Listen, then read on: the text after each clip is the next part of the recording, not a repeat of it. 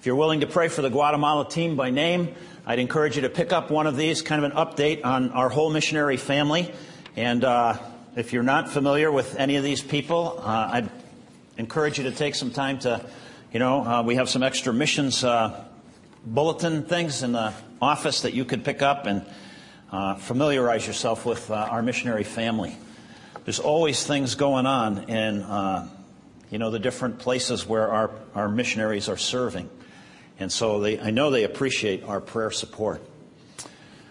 So um, somebody told me about this um, Jewish businessman out in Chicago who thought um, that it was time for his son to take a trip to the Holy Land and understand his culture and his roots. And so he sent his son off to the Holy Land, and his son came back, and he sat down, and he asked his son, well, how was the trip? And the son said, oh, it was fabulous. It was great. I loved it. He said, but you need to know, I became a Christian while I was over there in Israel. And uh, the father says, oy vey, what have I done, you know? And uh, so he calls up his friend Jacob. And uh, Jacob, it turns out, he calls him and he says to Jacob, you know, I don't know what I'm going to do. I sent my son to Israel. I wanted him to understand our history, our roots. And he came back as a Christian. And Jacob says, you know, funny thing, you should mention that. He said, I sent my son to Israel and he came back a Christian. Oy vey, he says, what's going on in the homeland? And so uh, the two of them talk together, and they're like, you know what, we better go talk to the rabbi, figure out what to do. So they call the rabbi, they go meet with the rabbi, and the rabbi says, you know, funny thing, you should mention this. I sent my son to Israel, and he came back a Christian. So the three of them are talking, and finally they decide, you know, we should pray. We should talk to God about this. And so they start to pray. And all of a sudden, they hear a voice from heaven. And God says, funny thing, you should mention that. I sent my son to Israel. Yeah. Okay, so we're talking about the part of Romans that's right in the heart of the book about how God is relating to Israel through Jesus Christ. That's what we're talking about. Chapters nine, ten, and eleven are all about God's relationship to Israel, and especially through Jesus Christ. And this morning, we finally come to Romans chapter ten, which is right in the center. Romans nine, I hope uh, you've gathered by now, is all about God's choice of the race of Jewish people, the nation of Israel, to reveal himself, to help the whole world understand his glory and what he's really like.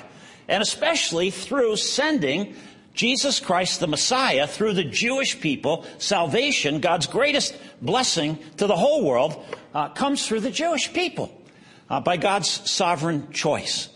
And so chapter ten now is about the Jewish people's response to Jesus. Uh, and Paul has already said that they tripped over the stumbling stone about the refusal to believe in the person of the Messiah, their rejection of Jesus Christ. So God's election and his purpose was for all Israel, right? And the Apostle Paul lines up with God's desire. In verse one, he says, brothers, my heart's desire and prayer to God for the Israelites is that they might be saved. In the very last book of the Old Testament, the very last chapter, one of the very last things that God says in the whole Old Testament is this: remember the decrees and laws I gave to Moses at Horeb for all Israel. All Israel. That was God's desire. And Paul lines up the same way. He says, oh, my desire is that all the Israelites would embrace the Messiah, Jesus Christ. And um, Paul's concern is for their salvation. It's God's ultimate gift to us, salvation through faith in his son, Jesus. But only a remnant of Israel believed. Only a percentage of the nation of Israel believed. Everything in Israel's past in dealing with God all through the Old Testament pointed to Christ.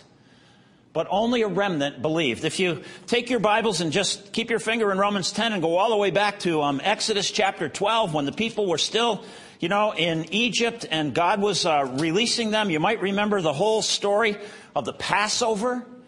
And how God said, you know, you've got to kill a lamb and you've got to put the blood on the doorpost, and then the angel of death will pass over and the firstborn in your household will not die.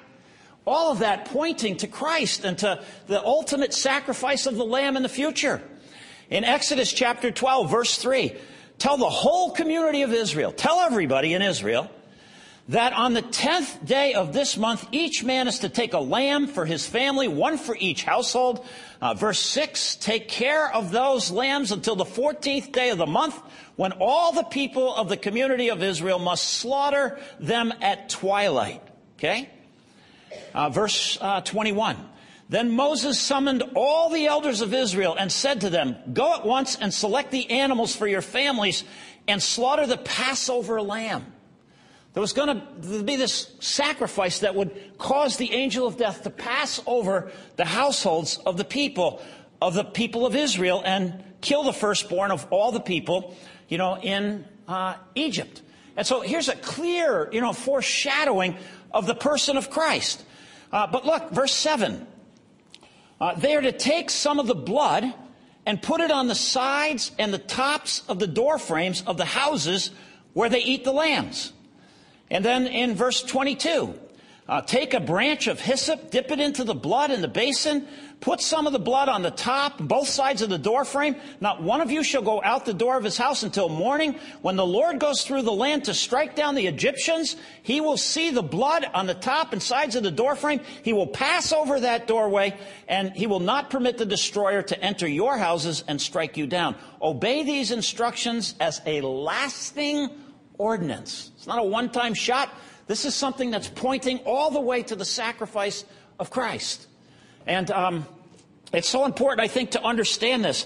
Uh, but here's the deal. The blood of that sacrifice was not effective until it was applied to the doorposts. The fact that the lamb was slaughtered wasn't enough. It had to be applied. The blood had to be applied in order for the angel of death to pass over. You had to believe the word of God and act by faith in applying the blood in order for you to avoid the death that was coming upon Egypt. And I want to suggest to you the same thing is true with Jesus, that God's living word, Jesus, uh, God's final word, according to Hebrews chapter one, um, needs to be believed and applied and received and embraced by faith and responded to uh, accordingly. Uh, only a remnant of Jewish people believed. And so the same thing is true, that Jesus comes into the world for all people, but not all people believe. The sacrifice is good for all people, but the application by faith to grab a hold of it only applies to those who believe. But I want to just, um, I want to kind of do a, a rant through Scripture, if you will, um, because I just think that this is sometimes misunderstood. And so in John chapter one, you remember John the Baptist was there. He sees Jesus coming, and he says, behold, the Lamb of God who takes away the sin of what? The world. The whole world isn't mine. The Lamb of God who takes away the sin of the world. In John chapter three and verse fourteen, um, here's what we read. Just as Moses lifted up the snake out in the desert, so the Son of Man must be lifted up, so that everyone who believes in him may have eternal life. For God so loved the world that he gave his only Son, that whosoever believes in him shall not perish but have eternal life. For God didn't send his Son into the world to condemn the world, but to save the world. Whoever believes in him is not condemned. But whoever does not believe stands condemned already. Why? Because he's not believed in the name of God's only Son. Uh, John chapter seven, Jesus is at the um, uh, the ultimate feast, you remember? And uh, verse thirty-seven, on the last day, the greatest day of the feast, Jesus stands and he says in a loud voice, if anyone is thirsty, let him come to me and drink. Whoever believes in me, as the scriptures say, streams of living water will flow from within him. Whoever believes. Jesus came into the world for all people. In Romans chapter one, you remember when we were in uh, Romans chapter one, the Apostle Paul said this, I'm not ashamed of the gospel. Why? Because the gospel is the power of God for salvation for everyone who believes, for the Jew first and then for the Gentile, for everyone who believes, both Jew and Gentile. Christ came into the world for all people. in um, ah, First Timothy two. First Timothy two and verse four. Uh, this is good and pleases God our Savior, who wants all men to be saved and to come to a knowledge of the truth. What does God want? He wants all people to come to a knowledge of the truth and be saved. In um, chapter four, First Timothy chapter four and verse ten, this is a trustworthy saying that deserves full acceptance, that we have put our hope in the living God, who is the Savior of all men, especially those who believe. And in Second Peter, I just, you know, kind of doing a little dance through scriptures here. And in, in Second Peter, uh, the Lord is not slow in keeping his promise, as some people understand slowness, but he's patient with you, not wanting anybody to perish, but everybody to come to repentance. Every starfish on the beach, God's desire is that they would be saved. Uh, First John two two, this is an interesting passage. I've often come back to this. Jesus is the atoning sacrifice for our sin, not only for ours, but for the sins of the whole world. Who did Jesus die for on the cross? A specific number of people, or for all the sins of all the people in all the world? First John two two. First John four. Uh, we know that we live in him, and he in us, because he has given us of his Spirit. We have seen and testify that the Father has sent his Son to be the Savior of the world, the entire world. And the very last, the very last chapter of the Bible, last book of the Bible, last chapter of the Bible, last thing God says before he warns us not to mess with Scripture, the Spirit and the bride say, come. And let him who hears say, come. Whoever, whoever is thirsty, let him come. Whoever wishes, let him take of the free gift of the water of life. God sent his Son through Israel for the world, that whoever might come to embrace him and believe him and trust him uh, would be saved. Why then is not the whole world saved? Why are not all people saved? Why does the Bible talk about, you know, hell? Why does the Bible talk about people, you know, who don't end up in his embrace, and who don't embrace the Savior? And I'm going to say, because a Savior provided is not sufficient. That Savior needs to be embraced by faith.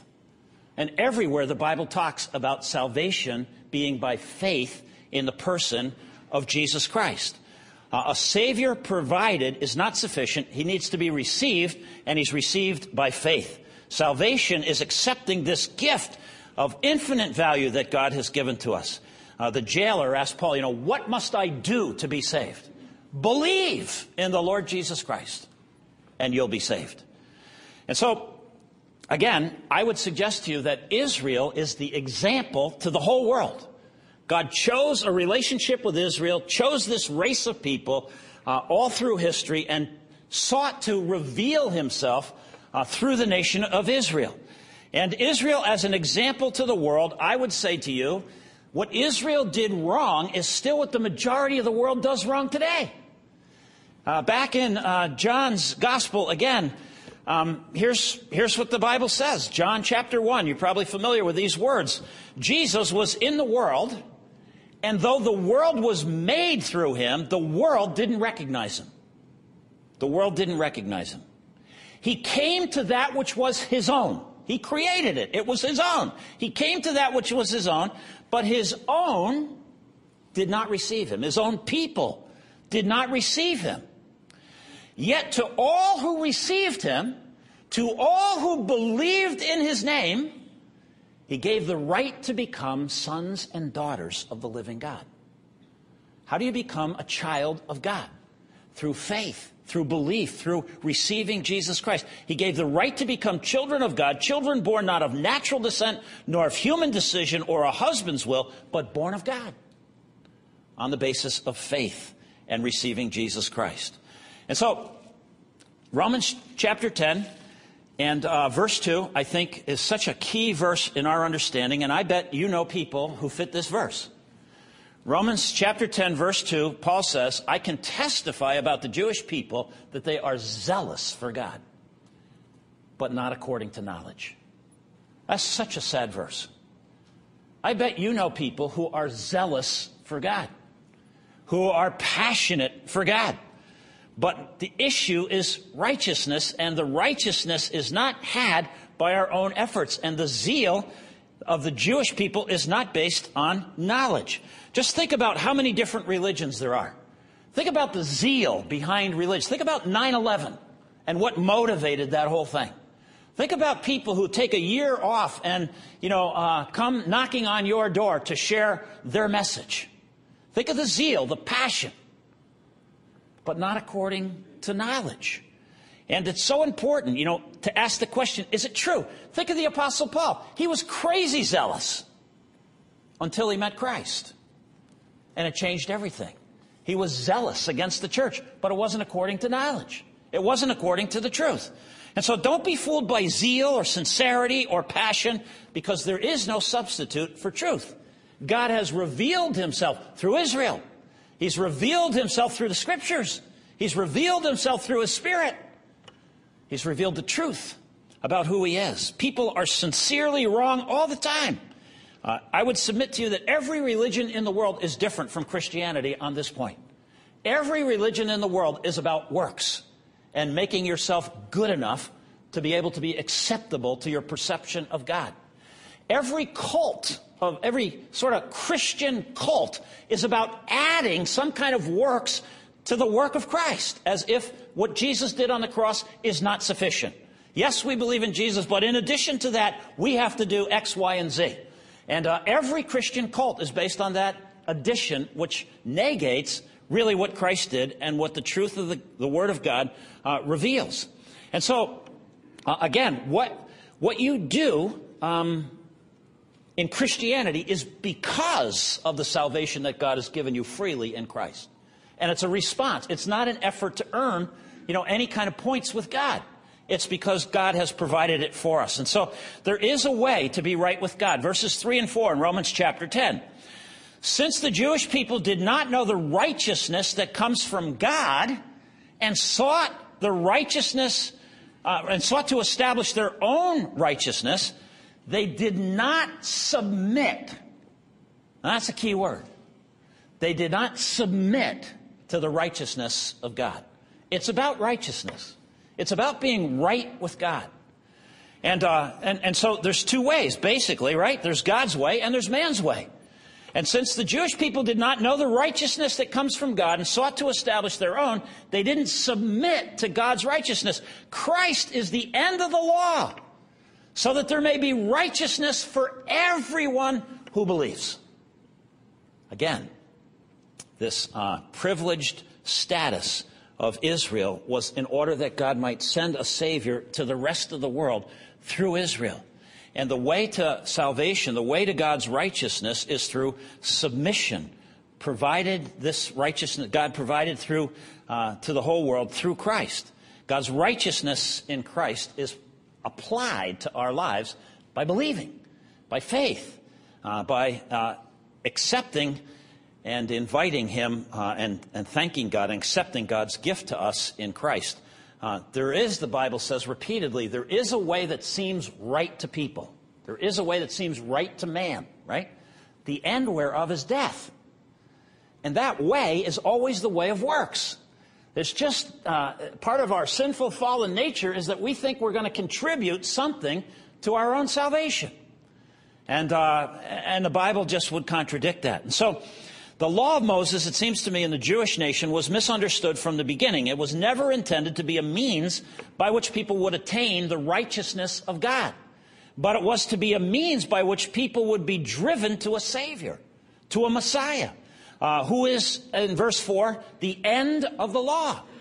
That word end in the Greek language is telos, and uh, it has several meanings. It means fulfillment, it means achievement, it means completion, it means termination. Christ is the end of the law in that he fulfilled the law for us. He completed the law for us and uh, gave us this wonderful gift of salvation by faith. And Paul is the apostle of this great uh, message of salvation. It cannot be done by works. It cannot be done by being good. And it frustrates me because still the majority of people in the world, if you ask them about, you know, what do you think's going to happen to you after you die? Uh, almost everybody you run into will say, you know, that I'm going to heaven because some version of I'm a good person. And I, I just have to tell you, don't count on that because you are not good enough. Nobody is good enough. That's why Christ had to come. The only one who was ever able to fulfill the law and bring a, the, this uh, idea to an end was Jesus. And so I suggest to you that in verse three, the issue is submission. And submission is an act of the will. Submission uh, to the ways and the ideas of God. Submission is a matter of the will. You know, the lack of knowledge on Israel's part in verse two, and it says Israel has a zeal, but not according to knowledge. The lack of knowledge, I would suggest to you, was a willful lack of knowledge. It's not like God didn't send prophet after prophet after prophet to reveal the truth. It's not like God didn't build into all of Israel's feasts and all of the, the priesthood and all of the sacrifices and, and all of the things that God built into the whole Jewish religion, all pointed to Christ. I submit to you that it's a willing, it's a, it's a willing, uh, unwilling submission, so willful ignorance of um, all that God sought to put there. Uh, oftentimes, I think Jesus talks about this in the parables. And, uh, you know, there are several parables that we could uh, draw from, but one of them I think everybody's familiar with, probably a lot of people's favorite, is the story of the prodigal son. You remember there's two, uh, the father, and he has two kids, and, and the younger son comes to him, and he says, basically, you know, I don't want anything to do with you, but I want everything I can get from you, and then I just want to go live my life. And so he gets everything he can get, and he goes off, and he lives his life. And the father says of that son, my son is dead. That's how the father describes that son. My son is dead. The other son, of course, is, you know, being very conscientious, very conscious of uh, all the father's desires and wills and trying to uh, keep all the laws and so forth, and um, very conscientious, and he's uh, the example of a Jewish Pharisee. And then you know how this thing plays out, right? Um, the son who the father says was dead, the Bible says, comes to his senses in Jesus' story. He came to his senses. And uh, he returns home, and the father embraces him entirely by grace. This kid brings nothing to the table except shame. And, um, and the father embraces him, and they're reconciled. And then the father goes out to the other one who's done all everything right and uh, invites him to come in, pleads with him. In fact, the Bible said, pleads with him to come. But he didn't understand the father. He didn't understand the, the ways of God and the thoughts of God. And he refused to come. And so at the end of the story, you're, you're left kind of scratching your head, and you're saying to yourself, wow, the, the bad son who represents kind of the Gentile world, you know, and the good son who represents the Pharisaic world of trying so hard to be good by God. And at the end of the day, the Gentiles are being reconciled, and the Pharisees are left out in the cold, refusing to submit to the righteousness of God that comes by faith in the person of Jesus Christ, in spite of having every advantage all through their entire history. And again, I would simply point out in verse four that this is a universal offer. Christ is the end of the law so that there may be righteousness for everyone who believes. Uh, verse eleven, as the scripture says, anyone who trusts in him will never be put to shame. Verse twelve, for there is no difference between the Jew and the Gentile. The same Lord is Lord of all and richly blesses all who call on him. Verse thirteen, everyone who calls on the name of the Lord will be saved. Over and over again, uh, this election of the Jewish nation to bring the Savior to the rest of the world uh, kicks in with the person of Christ. Uh, after Israel, I would submit to you that no one group of people is identified as the object of God's favor. It's no longer about the chosen race.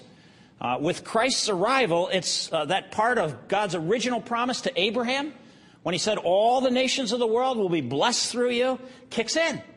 And it, this offer of salvation is given to all people.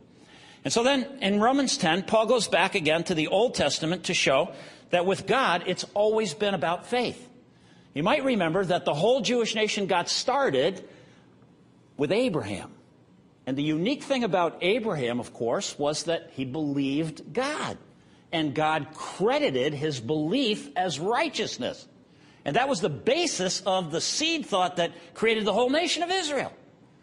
And so the faith of Abraham was what uh, was key in um, his whole evolving into the nation of Israel. So Abraham certainly didn't live a perfect life according to the law. If you study his life, you realize he did several things that, you know, didn't qualify him according to the law. But he believed God. He put his faith in God's word. So in verse five, um, Moses describes in this way the righteousness that is by the law. The man who does these things will live by them. What Paul is saying here is that, Paul, uh, that Moses, in the Old Testament, in the Torah, in the first five books of the Bible, God revealed his standards. And if you can live by, if you can do them, you can live by them. I think what Paul is saying is that it's theoretically possible to live by the law. However, it's practically impossible. Nobody's ever been able to do it except for Christ. And so um, what Paul is saying, you know, if you can do these things, well, then you can live by them. But obviously you can't do them. And so um, uh, in humility, we're, we come to the point when we study the law of saying, I, I can't make it by your standards. Nobody could do that. I can't live up to the way you created me to be. So then he goes on, and he says, um, but the righteousness that is by faith. The righteousness that is by the law is like that. You, you want to go for it? You live like this? You can live by it. You, you do these things, you can live by it. The righteousness that is by faith, verse six, says, don't say in your heart, who will ascend, you know, into heaven, that is to bring Christ down, or who will descend into the deep, that is to bring Christ up from the dead. But what does it say? The word is near you, it's in your mouth, and in your heart. That is the word of faith that we're proclaiming. Now this is a loose, if you keep your finger in Romans ten, go back to um, Deuteronomy chapter thirty. Deuteronomy thirty, we've been here before because Paul quotes from this section. This is right before Israel is, uh, the people of Israel are going to go into the promised land. These are instructions that God gives and so forth. And those words that I just read are from a loose translation, I would say, of Deuteronomy chapter thirty. And if you go to Deuteronomy thirty, uh, starting in verse eleven, you'll see this is kind of a parallel passage. Uh, what I am, this is way back, you know, again, right before the people are going into the land. What I am commanding you today is not too difficult for you or beyond your reach. It is not up in heaven so that you have to ask who will ascend to heaven to get it and proclaim it to us so that we can obey it. Nor is it beyond the sea so that you will have to ask who can cross the sea to get it and proclaim it to us so that we can obey it. No, the word is very near you. It's in your mouth and it's in your heart so you may obey it. See, I set before you today life and prosperity or death and destruction. For I command you today to love the Lord your God, uh, to walk in his ways and to keep his commands. Verse seventeen, but if your heart turns away and you're not obedient, if you're drawn away to bow down to other gods and worship them, I declare to you this day that you will certainly be destroyed. You will not live long in the land that you're crossing the Jordan to enter and possess. This day I call heaven and earth as a witness against you that I have set before you life and death, blessing and curses. Now choose life. You choose so that you and your children may live, that you may love the Lord your God. Listen to his voice. Hold fast to him, for the Lord is your life. The Lord is your life. Paul is quoting this passage of Scripture, but you'll notice in Romans chapter ten that instead of talking about the Word of God, he talks about the living Word of God, Christ. And so Paul says here in verse uh, six, he says, the righteousness that's by faith doesn't say, don't say in your heart, who will ascend into heaven? That is to bring Christ down. In the Old Testament, it's God's word down. In the New Testament, it's to bring Christ down. Well, why? Because Christ already came to us from heaven. Christianity is not about climbing a ladder to get to heaven. Christ came to us from heaven. And you don't have to go down into the deep. You don't have to die before you can find out what the truth is about the afterlife. Christ already went to death and died in our place for us in order that we might be relieved. And so he's quoting this, you know, the word of God that came from Moses was on the Jews' lips and in their hearts from the beginning. And what he's saying is that now the word of Christ is, what does it say? The word is near you. It's in your mouth. It's on your heart. That is the word of faith that we're proclaiming. Do you believe the words of Christ? Do you believe what he's saying? Do you believe what he's doing? Do you believe that he's revealing who he is? Paul substitutes Christ for God's word. Uh, the righteousness that's by faith does not say I have to climb up into heaven, because Christ came down from heaven. He became one of us. He got close to us. He's near us. He speaks our language. He became a human being. He became approachable. His words are on our lips, at least at Christmas and Easter. People know that people have heard, right? And he already went to death for us. Jesus defeated death, so that it's not about, uh, you know, having near-death experiences and finding out what's there and coming back so that we can know what's really going on. Christ is the Word of God. It's in your mouth and in your heart. And what God was really after back there in Deuteronomy was that people's hearts would be for him. He knew they weren't going to be perfect. But he said, I want a heart that loves me and desires me. And God says, you can do this. Jesus said in John chapter eleven that if you believe me, you'll never really die. John chapter eleven. So salvation, righteousness, is by faith. It's not about mystical visions of heaven uh, or, uh, you know, near-death experiences and any of that. It's on your lips. It's in your heart. Christ has revealed himself, revealed God to us. And the Holy Spirit is in the world convicting us about sin and righteousness and, and judgment. I say it's a willful ignorance that refuses the person of Christ. It's an effort on our part to refuse God's ways and God's thoughts that have been so uh, revealed through the nation of Israel, through the Word of God, through the Spirit of God. Uh, there is an unwillingness to be submissive to the words of Christ. And it results in the lack of salvation. It results in the same thing that happened to Israel. Only a remnant believe. And so all of these blessings only get applied to that remnant. The gospel is straightforward. It's available to all. It's simple. It's through Christ, and it's the word of faith. I love that in verse eight. What is Paul talking about? He's talking about the word of faith. What is the word of faith? Well, you're probably all familiar with Romans ten, nine and ten. And uh, this is kind of like the deal. This is what so many Israelites would not do. And here's the bottom line, verse nine. If you confess with your mouth Jesus is Lord and believe in your heart that God raised him from the dead, you'll be saved. And verse ten is kind of an affirmation. For it is with the heart that you believe and are justified. It's with the heart that you believe and then are justified. And it's with your mouth that you confess and are saved. You always talk about what you really believe. Oh, what comes out of your mouth is what you really believe. It's just about anything, right? You always talk about what you really believe. And so here's the two, I say, non-negotiable absolutes. And, and what so many people in Israel refuse to do is acknowledge Jesus Christ as Lord. If you will confess with your mouth that Jesus is Lord, what does that mean? It means that he's God. It's the same name that was applied in the Old Testament scriptures for God. If you will confess that Jesus is God, that he came from heaven, that uh, he shares God's name, he shares God's nature, that he uh, has the authority of God, that Jesus' word is God's word, that the power, the majesty, the eternity of God is in Christ. To confess Jesus as Lord is to acknowledge that we belong to him, that he's our Lord. That we exist, you know, to uh, be a part of his kingdom, uh, which is an eternal kingdom. And that we recognize him as the only begotten Son of the living God, the only God, the Creator God. Uh, to acknowledge Jesus as Lord is, is the place to start. Who is Jesus Christ? And then to believe in your heart, uh, Paul says, that God raised him from the dead, that death has been defeated. Uh, that death is not what it looks like, that death is not the limit of your life, that there is an afterlife, uh, because, you know, believing in an eternity changes all of your living from that point forward. The minute you believe that there is an eternal life on the other side of this life, it conditions what's important to you in this temporary life. And it has a tremendous effect on, um, you know, the way we live and the choices we make, the values we embrace, and, and so on.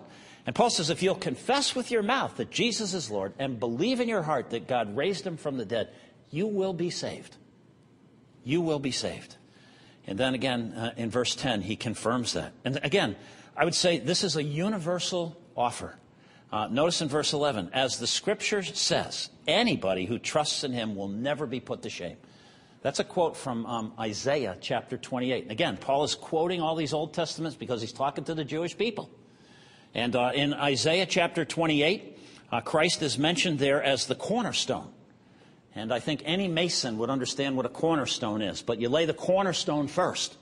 And all the other stones, all the other bricks, all the other cinder blocks have to line up with the cornerstone in order that you can build anything. Otherwise, everything will be all out of whack.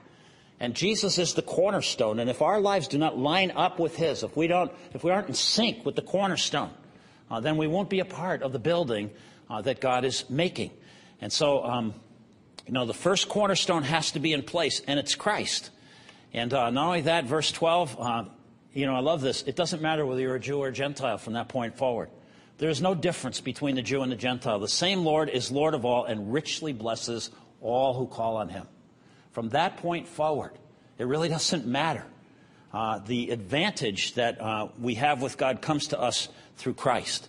And then finally, Paul quotes um, uh, the Old Testament prophet Joel uh, in order to show that, look, this is the way it's always been. Uh, verse thirteen says this, everyone who calls on the name of the Lord uh, will be saved. That's a quote from the uh, prophet Joel. And if you go back there, again, it's by faith that people are related to God, that you trust him, that you take him at his word. And at this point, his word is the living word. It's Jesus Christ. He is the cornerstone.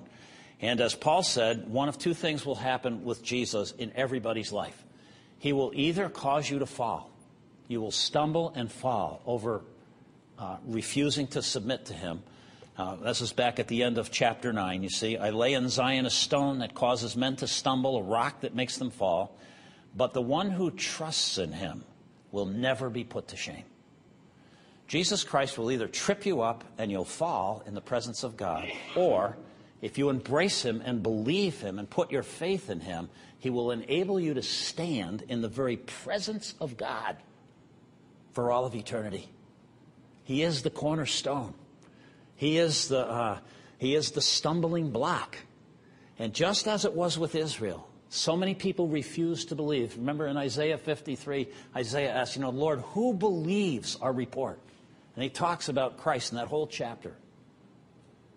Jesus is the cornerstone. You will either line up with him and embrace him and stand as a part of God's eternal kingdom, or you will trip and fall over him by refusing to submit uh, to who he is, to what he's done, and to what he says.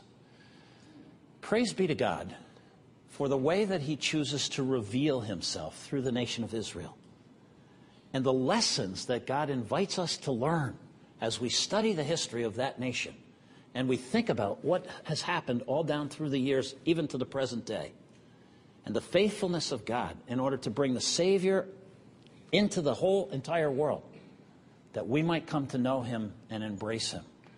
And so um, I pray that we would learn the lesson of Romans chapter ten, that we would not make the same mistake and refuse to submit to the righteousness of God that's provided to us by faith in the person of Jesus Christ, who is the end of the law, the fulfillment of the law for all who would believe. Let's pray together. Gracious Heavenly Father, again, I just uh, I think about this great book of Romans and uh, how it's all put together, and right in the center is this great series of lessons from the nation of Israel, your chosen people. And as I think, Father, about the history, and, and uh, you tell us that we should study the history of Israel and learn from them, and, and that we should uh, be able to understand how you relate to people and what you were doing in bringing Christ into the world, our Savior. And I think, Father, way beyond all that we even uh, can appreciate, Uh, this great salvation, this righteousness, this being right with you through faith in Jesus Christ is such a huge gift, such a marvelous gift, such a life-changing gift. It's our hope, it's our confidence, it's our future, it's our eternity, it's our living without guilt, it's our freedom, it's everything. It's, it's the Spirit of the living God coming and dwelling within us through this great salvation that you've provided. Help us, Father, never to cheapen it by trying to add something to it or take anything away from it. but instead help us to put our faith squarely and solidly on the person and the work and the words of Jesus Christ, in whose name we pray. Amen.